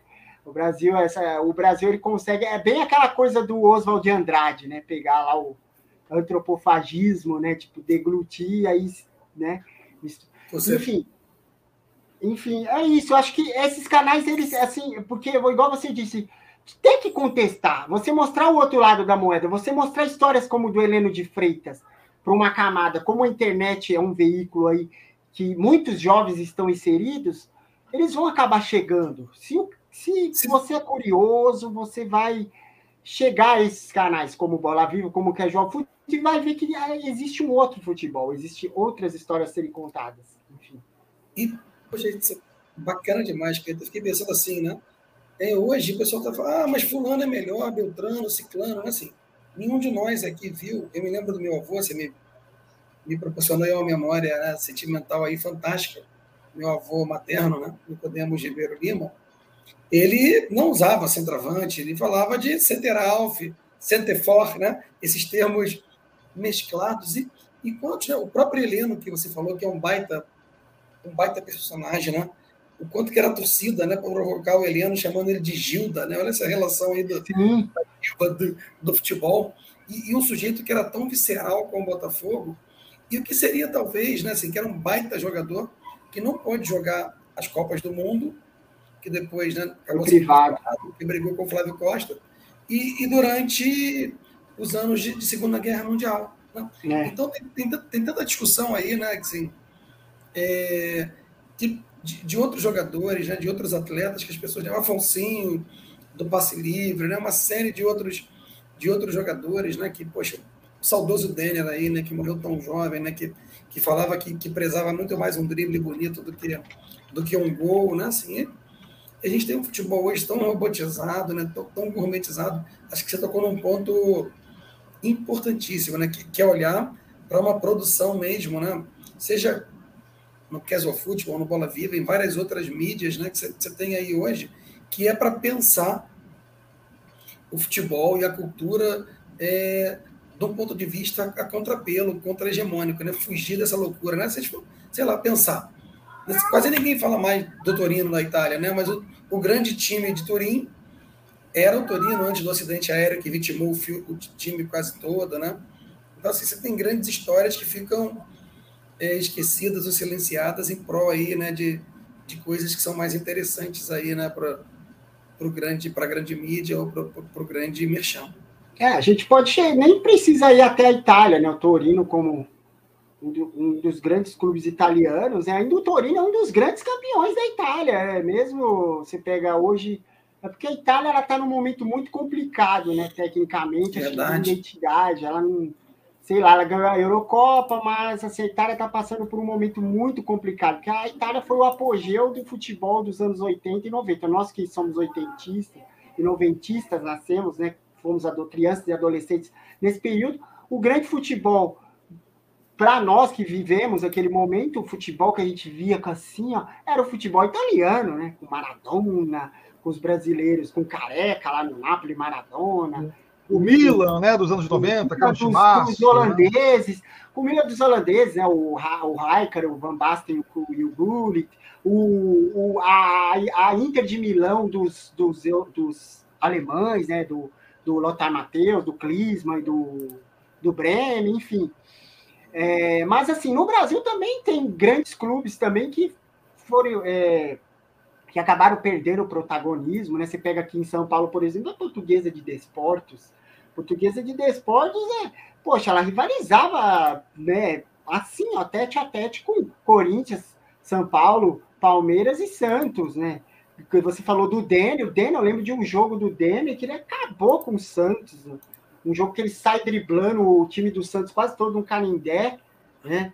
E, e aí um faz lindo. Um gol, é um gol lindo dos uma narração fantástica do Silvio Luiz. É. Né? é. eu até comentei no programa anterior, a Juventus de Roberto Baggio, um baita time dos anos 90 também. também. E aqui vou fazer uma leitura aqui dos comentários. A J. Terezinha Ramos Xavier, impressionante a determinação para a pesquisa e a liberdade de conduzir as interpretações muito bom. É, e a pergunta do Thiago Frazão, sempre participando aqui da, da nossa né, arquibancada, né? enfim. Cleiton, sabe alguma história interessante sobre a Estrela Vermelha da antiga Yugoslávia? Olha, eu tive quase um problema. Vou contar aqui, antes da fala do Cleiton. Né? É, eu jogo futebol de botão. Né? Eu sou apaixonado por futebol de botão. E é uma forma de resgatar a identidade com os jogadores. Né? é, que nós vimos, que nós pesquisamos, estudamos da história né, dos clubes, é, inclusive um grande nome, eu cito dois, Almir Pernambuquinho, né, que jogou no Esporte, jogou no Vasco, jogou no Corinthians, no Boca Juniors, na Fiorentina, a Fiorentina de Julinho, né, que jogou muita bola, né? é, do Santos, do Flamengo, Almir Pernambuquinho, que teve a polêmica final de 1966 contra o Bangu, né, no Maracanã, onde o Flamengo perde de 3 a 0. E você tem também outro grande personagem é, que está, para mim, assim, é de... como Pelé, tá? Ah, o Leônidas da Silva. Sim. É, o Leônidas da Silva é um personagem que você precisa ler, reler, assistir todos os documentários, o próprio Zizinho, né? E eu criei o time da, da, da, da Estrela Vermelha. Os nossos tempos são tão tenebrosos né, que me perguntaram assim: Ué, a Estrela Vermelha pode ser utilizado né, na, na, numa liga de futebol de botão? Não, por que não? A Estrela Vermelha é um clube né, que pertencia à Iugoslávia, atual Sérvia. Não existe problema nenhum, não, porque a Estrela Vermelha, não. Você quer dizer o quê? Que a Estrela Vermelha pertence ao PT? É. Assim, é uma, são umas coisas, sabe? Que esse. Que, olha, é uma obscuridade total que nós estamos vivendo, né? e isso está refletido em todos os cantos. É por isso que o programa existe, gente. Por isso que o Bola Viva existe. Por isso que a Web Rádio Censura Livre existe. É para poder esclarecer né, as pessoas, né, é, para poder levar debate, é, propostas de informação melhores do que qualquer porcaria que está sendo aí reproduzida pelo senso comum. Né? Enfim, é, Cleiton, vamos lá, vou repetir a pergunta do Tiago aqui. Alguma história interessante sobre a Estrela Vermelha da antiga Yugoslávia? Tá, antes de falar do Estrela Vermelha, eu quero falar. Você falou sobre o Almir Pernambuquinho. É, o Almir Pernambuquinho, fora essa história aí do campeonato do Bangu de 66, que o Bangu venceu o Flamengo, foi campeão, né? Foi o último título do Bangu. Tem até aquela brincadeira: o Bangu foi campeão em 33, 66 e seria em 99. Né? Vocês lembram disso? Que o Bangu. Sim. Te lembra dessa brincadeira? É meio engraçada, assim. Ah, o Bangu foi campeão em 33, 66 e 99. Mas, enfim, a história do Almir Pernambuquinho. É, é, ele, ele, ele, ele fez parte daquele time do Santos campeão mundial em 63 aí no Maracanã, e ele substitui o Pelé, tá? Ele substitui o Pelé. O Pelé não joga a final de 63. Quem joga no lugar do Pelé é o Almir. E joga muita bola contra o Milan, né? Mas, assim, ah, é sobre o Estrela Vermelha, o Estrela Vermelha é a base da seleção iugoslava, Iugoslávia, né? A seleção Iugoslávia era chamada de ah, o Brasil do leste europeu, não sei se vocês lembram, a Iugoslávia era tratada porque o futebol iugoslávio era aquele futebol refinado, aquele futebol bailarino, né? E ele se assemelhava muito ao Brasil, né? por conta disso. Né? Os iugoslavos enxertados na época tinha os croatas, né? Tinha os bósnios lá, né? Porque era um país só, né? Mas de, durante os anos 80 é engraçado, né? Que aquela Iugoslávia, onde vai culminar com o Estrela Vermelha campeão europeu em 1991 em cima do Olympique de Marseille que tinha o Savicevic, tinha esses jogadores, né, o, Miha, o Mihailovic, né, a base. A gente está falando de Itália, os jogadores desse Estrela Vermelha após, porque foi em 91 título. E aí falam que teve uma história, tá uma história do Boban que jogava, jogava pelo Croácia Zagreb, acho que era ainda era o Dinamo Zagreb, mas chamado de Croácia Zagreb. É bem retratado num livro que ele ficou meio datado, vou até dar essa dica de leitura, que é o, fute... o livro do Frank Foer, Como o Futebol Explica o Mundo. Tem um capítulo lá sobre a Iugoslávia, fala sobre a questão Iugoslávia, da, da, do, fim da Iugoslávia, da, do, do, de como era aquele, as torcidas da Iugoslávia, principalmente do Estrela Vermelha e do Partizan, que eram praticamente exércitos, exércitos paramilitares ali. Enfim, é um livro muito bom. Eu recomendo. Ele é meio datado, até ele ficou meio datado assim, mas é um livro para você é, revisitar justamente pra, por isso. Ou para você ter um contato e um entendimento daquele recorte histórico, daquele período, ou você que já leu, para você constatar que é um livro que meio que. Né?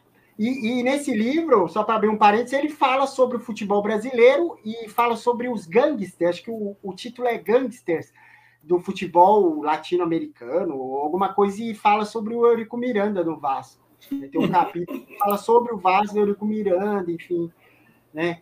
É, o Eurico Miranda, acho que é o, é o personagem retratado no livro ali. Mas, enfim, falando do o Estrela Vermelha, o, Estrela Vermelha tem essa história, né? Que era o grande time da Iugoslávia, né? Que depois estourou o grande time da Sérvia, que é a, era a base da seleção Iugoslávia, né? Que tinha grandes craques. E esses craques da seleção Iugoslava Iugoslávia, eles acabaram indo todos praticamente para a Itália, né?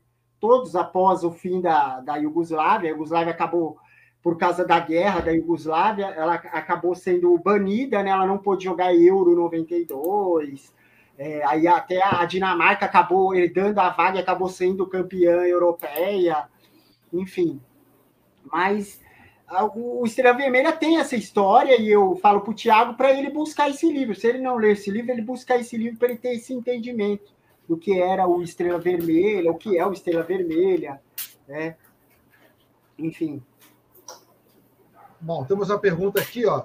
É... Beleza, Cleiton, o Andy Bravinho, né? Ah, Fala sobre a rivalidade sobre Celtic Rangers e o extremismo de cada uma das torcidas. Realmente é polêmica, assim, é uma das maiores rivalidades do futebol é, internacional, né? A rivalidade escocesa. Tunai e Cleiton, só para não. Antes do Cleiton falar aí do Celtic e do, do, do Rangers, cara, até hoje, né, Cleiton, para ajudar não, o, o Thiago perguntou. É, há toda uma geração né, da antiga Iugoslávia aí, né, de sérvios, croatas, enfim, macedônios que dizem que eles eram enormes favoritos para a Euro né, de 92, não puderam jogar pela, pela punição.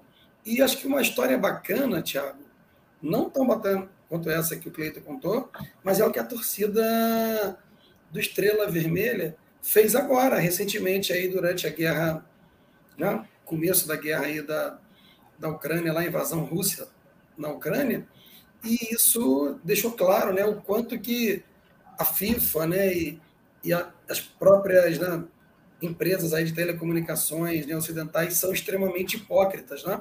porque a torcida do Estrela Vermelha colocou faixa de todos os massacres.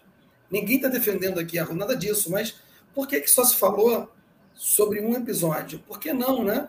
Ah, então tem que cancelar o contrato do Roman Abramovich? Mas e dos outros times ingleses, por exemplo, que são patrocinados por, por sheiks, né? Catarianos ou é, da Arábia Saudita e, e, pessoas né, que, que têm tortura notoriamente reconhecida e, e tudo isso é, é, silenciado, né? Então, poxa vida, você tem uma torcida que ainda hoje, né, ao contrário da maioria aí, né, que a gente está vendo, né, a gente já falou um pouco aqui desse futebol mais gourmetizado, né, de, totalmente mercantilizado, uma torcida que ainda né, faz uma cobrança com cunho né, da, daquilo que o Cleiton falou no começo do, do, do, programa de hoje, né, que, é, que é da rebeldia, que é da contestação, que é algo contra-hegemônico. Bem, sobre Celtic Rangers, né? É, falam, para muitos é a maior rivalidade da história da, do futebol, né? A maior rivalidade porque envolve muito mais do que o campo e bola, né? Envolve questões religiosas, né?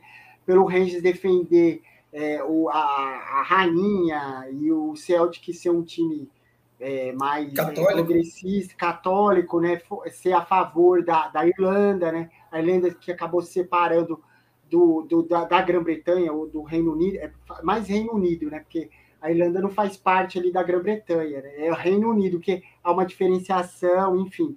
Porque quando fala-se Grã-Bretanha, você fala de Gales e de Escócia. E quando você fala-se de Reino Unido, são esse, a Inglaterra, Gales, Escócia e mais a Irlanda. E aí a Irlanda fazia parte né, do, do Reino Unido.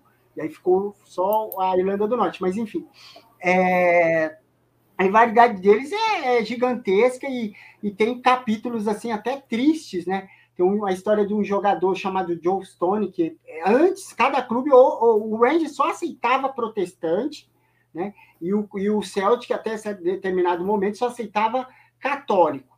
Aí eu acho que o Joe Stone, um jogador é, que jogava, acho que jogou no Celtic, ele era, ele era católico, obviamente. Ele foi contratado pelo Rangers, ou é o contrário, agora eu não estou lembrando, mas assim, ele sofreu assim pela torcida, assim, barbaridades. Foi perseguido, sabe? Ele teve que ir embora da Escócia por conta disso. Isso é só uma das histórias, né? Porque a rivalidade, ela, né, como eu disse, transcende o campo e bola, né? Lá na, na Escócia, assim, se, na, em determinadas regiões de Glasgow, você não pode andar ou de camisa azul ou de camisa verde, porque você pode sofrer, é, sofrer, sei lá, agressão, enfim, é uma rivalidade muito forte mesmo. Teve até o derby, chama-se Old Firm, né, a velha firma, o Derby, até o Celtic acabou vencendo o Rangers né, no estádio do, do Rangers, no Ibrox Stadium, mas é uma, uma das grandes rivalidades do mundo, né? Para muitos é a maior.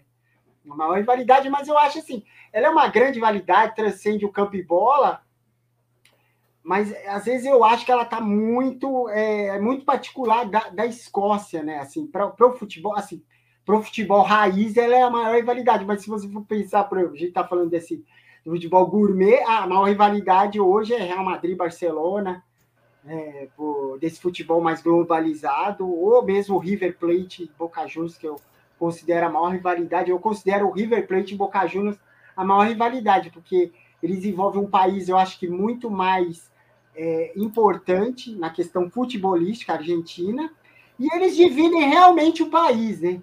Porque aqui no Brasil, diferentemente da Argentina, tipo, você pega grandes rivalidades, vai, a gente fala Grêmio Internacional, mas é um, um clássico, ele é um clássico é, não reduzido, não gosto de é reduzido ao Rio Grande do Sul, mas ele não é um clássico nacional. Mesmo Corinthians e Palmeiras aqui em São Paulo o Vasco e Flamengo, eles estão mais localizados, apesar de Vasco e Flamengo ter torcidas gigantescas e Palmeiras e Corinthians também no Brasil, mas eu acho que assim, a mobilização não é tanta. Tipo, igual eu lembro de grandes jogos de Palmeiras e Corinthians lá no, no começo dos anos, no final dos anos 90, começo dos anos 2000, que teve uma mobilização gigantesca, mas foi uma mobilização mais estadual, mais da cidade mesmo, né? Mas Boca e River Plate não, eles mobilizam a Argentina toda. Mas, Exato. Enfim. E você lembrou do Barcelona e Real Madrid, né? É, de alguns anos para cá, essa rivalidade tem ganhado mais abrangência e discutida de uma forma Messi e Cristiano Ronaldo, mas Sim. muitos se esquecem se, não se fala, né? principalmente nas mídias tradicionais, que é uma rivalidade política Sim. desde os anos 30. Né? E que teve personagens, por exemplo, Evaristo de Macedo, né? É, de que jogou de Stefano, que foi comprado pelo franquismo, com dinheiro da ditadura. Né? E você tem também uma discussão, uma baita discussão, né? É, Roma e Lázio, clássico, né? que o Roma tem uma linha mais nacionalista né? quanto a Lázio, só que o Lázio tem uma.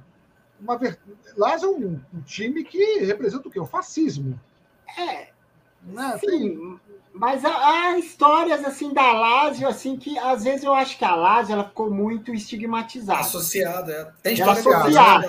Mas a Roma ela é tão associada ao fascismo quanto quanto a Lazio. Os dois, eles, né, de certa maneira, eles dialogam com esse uhum. com esse espectro nos, né, com esse espectro é, deprimente. Mas, enfim, assim, tanto que há uma história que, assim, a Lazio é fundada em 1900. E a Lazio era o grande clube de Roma. Né? E aí, assim, a origem da Lazio, assim, a Lazio se influenciou muito, ela nasceu em 1900, que é, assim, ela foi uma homenagem à, à Grécia. As cores da Lazio têm as cores da, da bandeira grega, né? É porque foi por, justamente por conta de um ano que a Lazio nasce, que é um ano de Olimpíadas, né? É 1900. Mas, enfim, mas aí, nos anos 20, quando a Roma nasce, acho que em 1924 ou 26, se eu não me engano, o Mussolini já estava no poder, né? Já estava no poder. E aí, o que, que o Mussolini queria? O Mussolini queria um grande clube, um grande clube em Roma. Ele queria formar, ter uma grande equipe em Roma. E aí, o que, que ele fez? Ele, ele, ele tinha a, a, Roma tinha acabado de nascer e ele queria pegar a Roma e, e aí fazer uma junção entre Roma, Lazio e outros pequenos clubes de Roma para criar o grande clube da cidade de Roma. A Lazio ela negou. Ela, ela falou: não, não, não, não, não vamos, não vamos é, fazer a, fu, a fusão. Assim, é porque a Lazio é muito associada ao fascismo também por causa de uma ala dela da torcida Redutible, que era é, ela era assumidamente fascista. É, e aí ela ganhou essa cunha. Mas, assim, se você pesquisar, você encontra faixas nazistas, na, neonazistas na torcida da Roma também, na curva sul também, não, na curva sul também. Então, assim, é, as pessoas têm que ter um pouco de cuidado. Tem que ter um pouco de cuidado. E, e, tipo, essa questão do maniqueísmo, sabe? De demonizar a Lázio e, tipo, colocar a Roma como bem, essas coisas. Não é bem assim, não. Ali em Roma não é bem assim, sabe? Só para. Não é bem assim. Sim, sim. Agora, com relação a já uma outra pegada né, da, da cultura pop, né, nós... diga, Cláudio. Só te não, nem para a gente não vai nem entrar nessa discussão, mas né, curiosamente a gente tem um clássico também lá, né, Ferrenho na Libertadores, né, que que a Olímpia e Cerro Portenho, né, estão na mesma chave, né? Isso é engraçado, né? É, curioso, essa coisa rara, né? A gente vai ter também Atlético em América. O Cleiton falou de, de clássicos, né? De pensar outra realidade que não são nacionais. Eu fiquei pensando do, do, dos dos pequenos, por favor, né, não entendam mal, falando pequeno não é no sentido. Mas Caju, por exemplo, né, o Juventude e Caxias, né, lá em. É, de Caxias do Sul, ou, enfim, se a gente for subir, né, Belém do Pará, o Repá, né, e, e vários outros jogos que não, não têm essa dimensão, mas que talvez sejam tão mais viscerais até do, do que os grandes jogos que a gente tem aqui no, no, no centro-sul, aí, no próprio, sei lá, o Bavi, em Salvador, né? Você tem. tem a gente podia falar de, de, de tanta coisa, né? De, e também homenageando nosso amigo Cleiton, que nos deu a honra de estar aqui, né? Sei lá, é, o grande Ariano Suassuna, né? Tão saudoso, torcia para o América, não torcia para nenhum dos, dos ditos grandes clubes, né? Lá de, lá de Recife. Então, é uma curiosidade. Para mim, ele torcia ele torcer pro, para o esporte. É, pro esporte. Eu já ouvi falar que ele torce pro esporte. Ele, nasce, ele é paraibano, mas ele é radicado né, em, em Recife. Eu sempre ouvi dizer também que ele torcia pro esporte. A América de Pernambuco, o time, né, é até uma novidade para mim, assim, também. Talvez torcesse para os dois. Eu, eu, tenho sempre. Eu vou fazer uma pergunta para o Cleiton. É, é a minha última, né? É uma pena que é a minha última. Eu vou fazer mais perguntas para ele, talvez em outro momento. E com certeza, Cleiton, outros momentos vão surgir aqui no programa, você vai ser sempre bem-vindo. Né? É, vamos lá, é, o futebol hoje, né, ele faz parte do entretenimento. O entretenimento que ele é caro, ele é caro, ele segrega, né, ele não, infelizmente, nem todas as pessoas têm acesso à, à cultura futebolística, tanto né, ao estádio quanto à, na, na literatura, né? E até porque, pô, a gente vive uma crise econômica que está devastando as camadas vulneráveis que sempre foram consumidoras, tanto no sentido cultural quanto é, é, econômico do futebol. Né? E essas pessoas estão reclusas ao bar, né, aos botecos. Como você vê hoje tá? é a relação entre o entretenimento tá, e o futebol? Né? Você, o que você, você acha que avançou? A gente retrocedeu? Né? Quais são os, pontos que você costuma fazer né, em termos de análise, né? Em termos de público, em termos de é, informação, tecnologia, entretenimento, diversão? É, claro que o futebol hoje, é, esse futebol, você pega o Brasil, né, como exemplo, assim, você pega os grandes clubes, tipo, vai, eu vou usar, tipo, o Palmeiras, vai, que é o grande clube do momento do Brasil, né? O melhor time do Brasil, na minha modesta opinião, nem torço para o Palmeiras, mas na minha modesta opinião, o time que está jogando. Não, quando a gente fala melhor futebol, é muito relativo, né? Porque para você o melhor futebol pode ser o futebol do Palmeiras do Abel Ferreira, e para o Cláudio pode ser, sei lá, o futebol, sei lá, do Atlético Mineiro, e para você o do Flamengo do Jesus. Isso é muito relativo, né? Cada um enxerga ou do Guardiola e do Simeone, um jogo que teve hoje, tipo, totalmente distintos, né, na sua maneira, mas cada um é eficiente da sua maneira, né? O Simeone é eficiente no jogo mais defensivo, calçado na defesa, e o Guardiola naquele futebol mais de posse de bola, de domínio territorial, de, sei lá, enfim. Mas assim, pega no Palmeiras, assim, o Palmeiras ele tem uma política mesmo, infelizmente, né, de, de, de de limitar né, os torcedores. A questão do, do, estádio dele, ele mostra bem isso, infelizmente. Que o Palmeiras se tornou um clube, apesar da torcida gigantesca, para poucos. assim. Né? Você pega tipo uma final, por exemplo, é, de 2015, a final da Copa do Brasil contra o Santos, que muitos ficaram de fora por conta, logicamente, que iriam ficar, porque tinha muita gente, mas assim, serem privados, sabe, por conta de preço de ingresso. O presidente do que mudou a história do Palmeiras recentemente, o, o nossa, me fugiu o nome dele, o Paulo Nobre. O Paulo Nobre ele dizia, ele, ele, ele, ele, ele era ele, aquela questão de fechar a rua ali, Palestra Itália, para limitar circulação, foi muito na gestão dele. Foi na gestão dele. Ele limitou. E a questão também da, do visitante, logicamente que aqui, aqui em São Paulo, essa questão do visitante é uma coisa que é inconcebível, né? Porque não ter torcida visitante não vai impedir em nada a violência do futebol, no futebol, porque isso vai além de simplesmente ter duas torcidas rivais dentro do estádio, e é difícil as autoridades aqui de São Paulo né, entenderem isso, que o cara pode brigar sei lá quantos quilômetros, marcar encontros, ainda mais hoje com as redes sociais, marcar encontros aí, se matarem aí, sei lá, em alguma estação de trem ou de metrô da cidade. Mas, enfim, voltando a isso, a questão da elitização do futebol, você pega o Palmeiras como um grande exemplo, mas não só o Palmeiras, tá?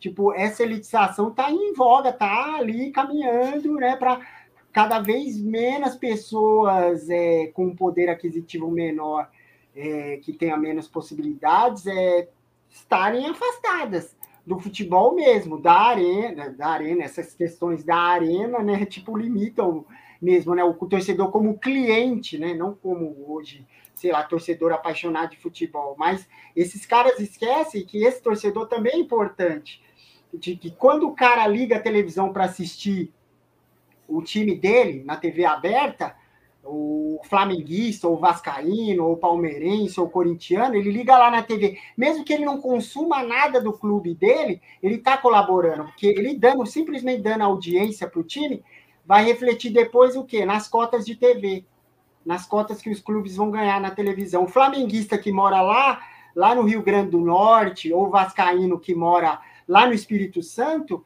é, ele ligando a TV dele lá, ele vai estar tá dando é, audiência para o time dele e, consequentemente, depois vai estar tá ajudando o time, mesmo não consumindo nada.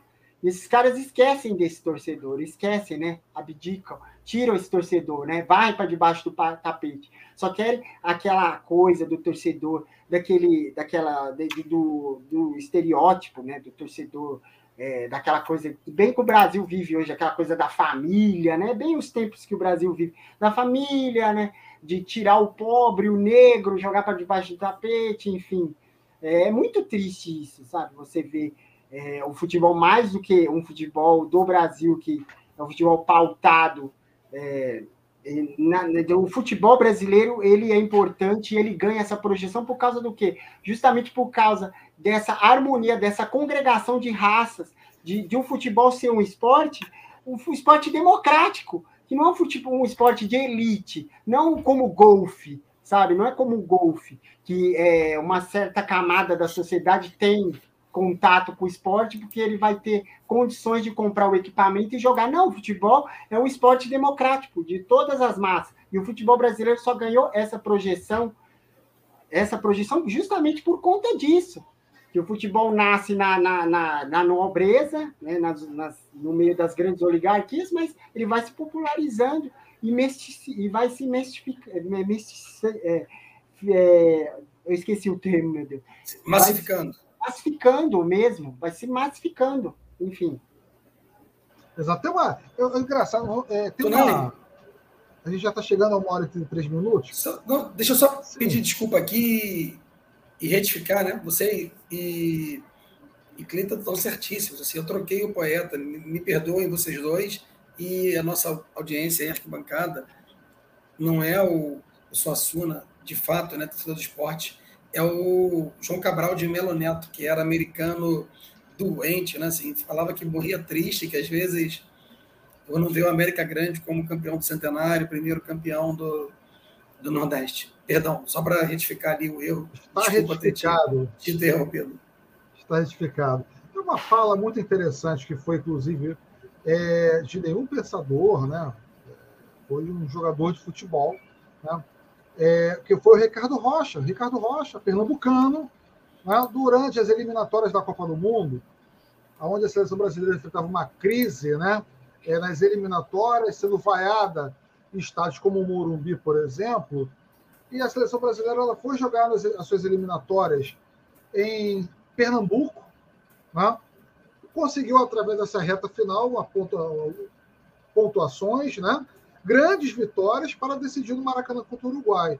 E aí, né, é, quando é, conquistaram o tetracampeonato, o Ricardo Teixeira, né, eu quero, infelizmente, ter que dizer o nome para contar a história, é, disse que todos deveriam passar primeiro em Brasília, para depois cada um fazer, né, é, é fazer a, a passeata em suas, nas principais cidades do país. E o Ricardo Rocha ele foi muito feliz na sua colocação. Né, não primeiro, primeiro lugar que nós vamos passar é, vai ser, deve ser em Pernambuco. Recife. Agradecer em Recife, agradecer a população de Recife. E o Neymar, tá? É, fez uma colocação tá, antes do jogo contra o Chile, nessas, nessas, nas eliminatórias, que a seleção brasileira ela está é, afastada. Tá, do seu, aliás, o povo se afastou da seleção brasileira, por motivos óbvios que nós já cansamos de debater aqui no Bola Viva. Ingressos caros, exclusão, a seleção brasileira que prefere jogar em Miami né, é, e também no Emirates Stadium do que no Maracanã, do que no São Januário, do que no Morumbi, do que no Mineirão, do que na Arena Castelão, enfim. E isso vai fazendo realmente com que é, a seleção, o povo não fique, não ganhe mais a sua identidade com a seleção, tá? Não é o povo que não gosta mais da seleção, é o, é o contrário. É a seleção brasileira que não gosta do seu povo. Eu penso assim. E a gente vai discutir isso, Cleiton, né, mais profundamente, até porque é anos de Copa do Mundo, né? E eu queria que você viesse aqui mais no programa para a gente debater sobre os países que vão disputar né, nessa Copa do Mundo que vai acontecer no Catar. Não quero que, por favor, Cláudio, que você me lembre, que você me lembre que a Copa vai ser no Catar, tá? Por favor. Né? Não precisa me lembrar. Então, é, uma hora e 36 minutos, tá, gente, de programa. Bate-papo tá ótimo aqui, tá maravilha a participação do Cleiton é, Fagundes Cardoso, né, escritor aí, jornalista e futuro historiador, e que lançou uma obra magnífica que nós vamos, nós vamos, nós vamos divulgar, Da Vinci a Santa Seleção. Aonde a gente encontra, Cleiton? Como é que a gente faz para adquirir? Então, Tunai e Cláudio, nossos telespectadores e ouvintes, é, infelizmente o livro físico ele esgotou na nossa editora, nossa editora, editora primeiro lugar. Eu tenho assim, um último exemplar, que é o meu exemplar, o único que ficou. O meu livro foi lançado pela editora primeiro lugar, editora da, do Rio Grande do Norte, lá do Rio Grande do Norte, com muito orgulho. E eu agradeço muito ao Rafael Moraes, que é o meu editor lá, que me deu a oportunidade de estar lançando o meu livro tá? Agradeço também, mas sempre vou agradecê-lo, vou agradecer ao Tiago Grisili, que é o ilustrador do livro, quem tiver a oportunidade de ter o livro, mesmo no Kindle, você vai ver as ilustrações, ilustrações lindas, mas assim, infelizmente, no momento, o livro está esgotado, na né, editora, ele se esgotou, né? Foram uma, uma tiragem pequena, mas quem sabe a gente, agora, nos próximos meses, a gente vai estar... Tá é, reimprimindo o livro e a gente vai estar tá avisando sempre lá nas nossas redes sociais. Por enquanto, para você ler o livro, quem te gostar de, dessa plataforma, que é a plataforma digital, pode estar lendo ele no Kindle, tá? Pode estar lendo ele no Kindle, ele está no Kindle Unlimited. Quem tiver conta na, no Amazon pode estar lendo, mas assim, eu prometo que em breve nós, de uma maneira ou de outra, vamos estar relançando o livro, é, imprimindo o livro né, novamente em, em impresso, tá? Para vocês. Mas é isso. Eu agradeço muito, tá, a vocês, mais uma vez o espaço. Já agradeço muito o convite para estarmos debatendo sobre Copa do Mundo, que é um assunto que eu amo de paixão, né? Sou colecionador de álbuns de figurinhas até hoje, não sei se vocês são, né? Nós somos da geração dos álbuns de figurinha, comprar, Sim. né?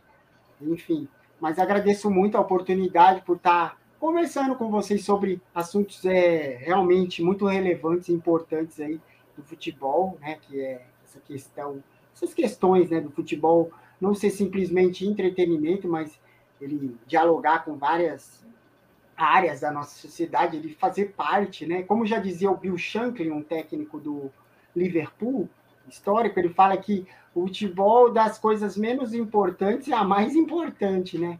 É, acho que ele falou essa, e ele falou que o futebol não é uma questão de vida ou morte, acho que ele falou essa. O futebol não é uma questão de vida ou morte, é muito mais do que isso. Ele brinca, acho que a futebol, o futebol não é, é, é isso que ele fala, enfim. Mas é isso, eu agradeço muito a vocês, tá? Mais uma vez aos ouvintes aí, as pessoas que mandaram perguntas, tá? E, e é isso. Muito obrigado mesmo pelo espaço, amigos.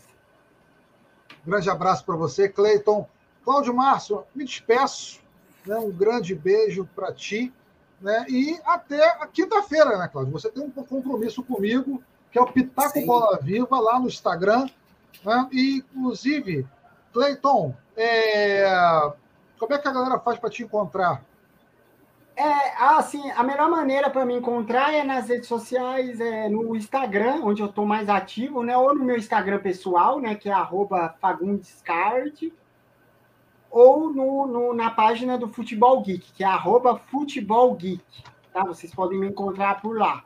Falarem sobre o livro, se o link do Amazon, eu mando para vocês.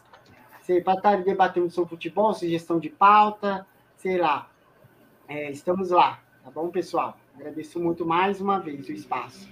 Beleza. Cláudio, enquanto... vamos lá. Quinta-feira tem Pitacola Viva, vamos falar sobre Libertadores, Sul-Americana, o que está acontecendo nesse mundão do futebol. Beijo grande, querido. Alguma dica cultural? Mais uma vez, queria agradecer também. Foi um enorme prazer, cara. Eu tenho certeza que as pessoas curtiram tanto quanto eu aqui, Tonai. Foi bacana demais te conhecer, né? E, e trocar, né? Essa essa ideia, esse papo né, super importante, né, relevante, por ser um papo alternativo, por não estar tá fazendo mais do mesmo. Né? E, como o Cleiton falou do espaço alternativo, minha dica também vai de uma editora do Sul, né, alternativa, que está começando e que lançou um livro super importante, que se chama Condor FC, que é de letra, né, que é o uso político do futebol nas ditaduras da América Latina, né? importantíssimo para a gente é, não deixar de lembrar, né? Sempre estar tá reforçando essa memória de que houve ditadura sim, de que né, teve tortura, que pessoas desapareceram, que famílias continuam sem sequer saber onde foram, né? É, mortos, onde estão seus entes queridos, né? Que, que a terra não é plana, né? Que o presidente é um genocida, miliciano, misógino, preconceituoso, fascista, e que não há mais espaço para esse tipo de intolerância, que a gente precisa avançar em todos os sentidos em prol da, da liberdade, da pluralidade, enfim, né, da, da, da tolerância, é, de, de tudo que, que, que, nos aproxime e que nos faça cada vez mais né, reconhecer que somos diferentes, não é como dizia Rosa Luxemburgo, mas que seja um mundo onde todos nós sejamos socialmente iguais, humanamente diferentes e totalmente livres. Um forte abraço aí para você, para o Cleiton, para todas, todos e todos que nos veem, ouvem. Né? Beijo grande aí, paz e bem, saudações libertárias. Saudações libertárias, ditadura nunca mais, nojo, repúdio de quem defende a ditadura militar e todos os seus resquícios. Grande abraço para todos. Valeu, vou encerrar aqui o programa, tá? é, com, a nossa, o nosso encerramento, né? Da Rádio Web Censura Livre. Um grande abraço para todos. Valeu, valeu, gente.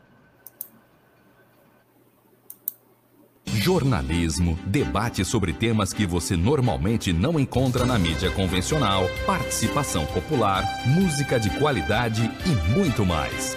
Web Rádio Censura Livre, a voz da classe trabalhadora.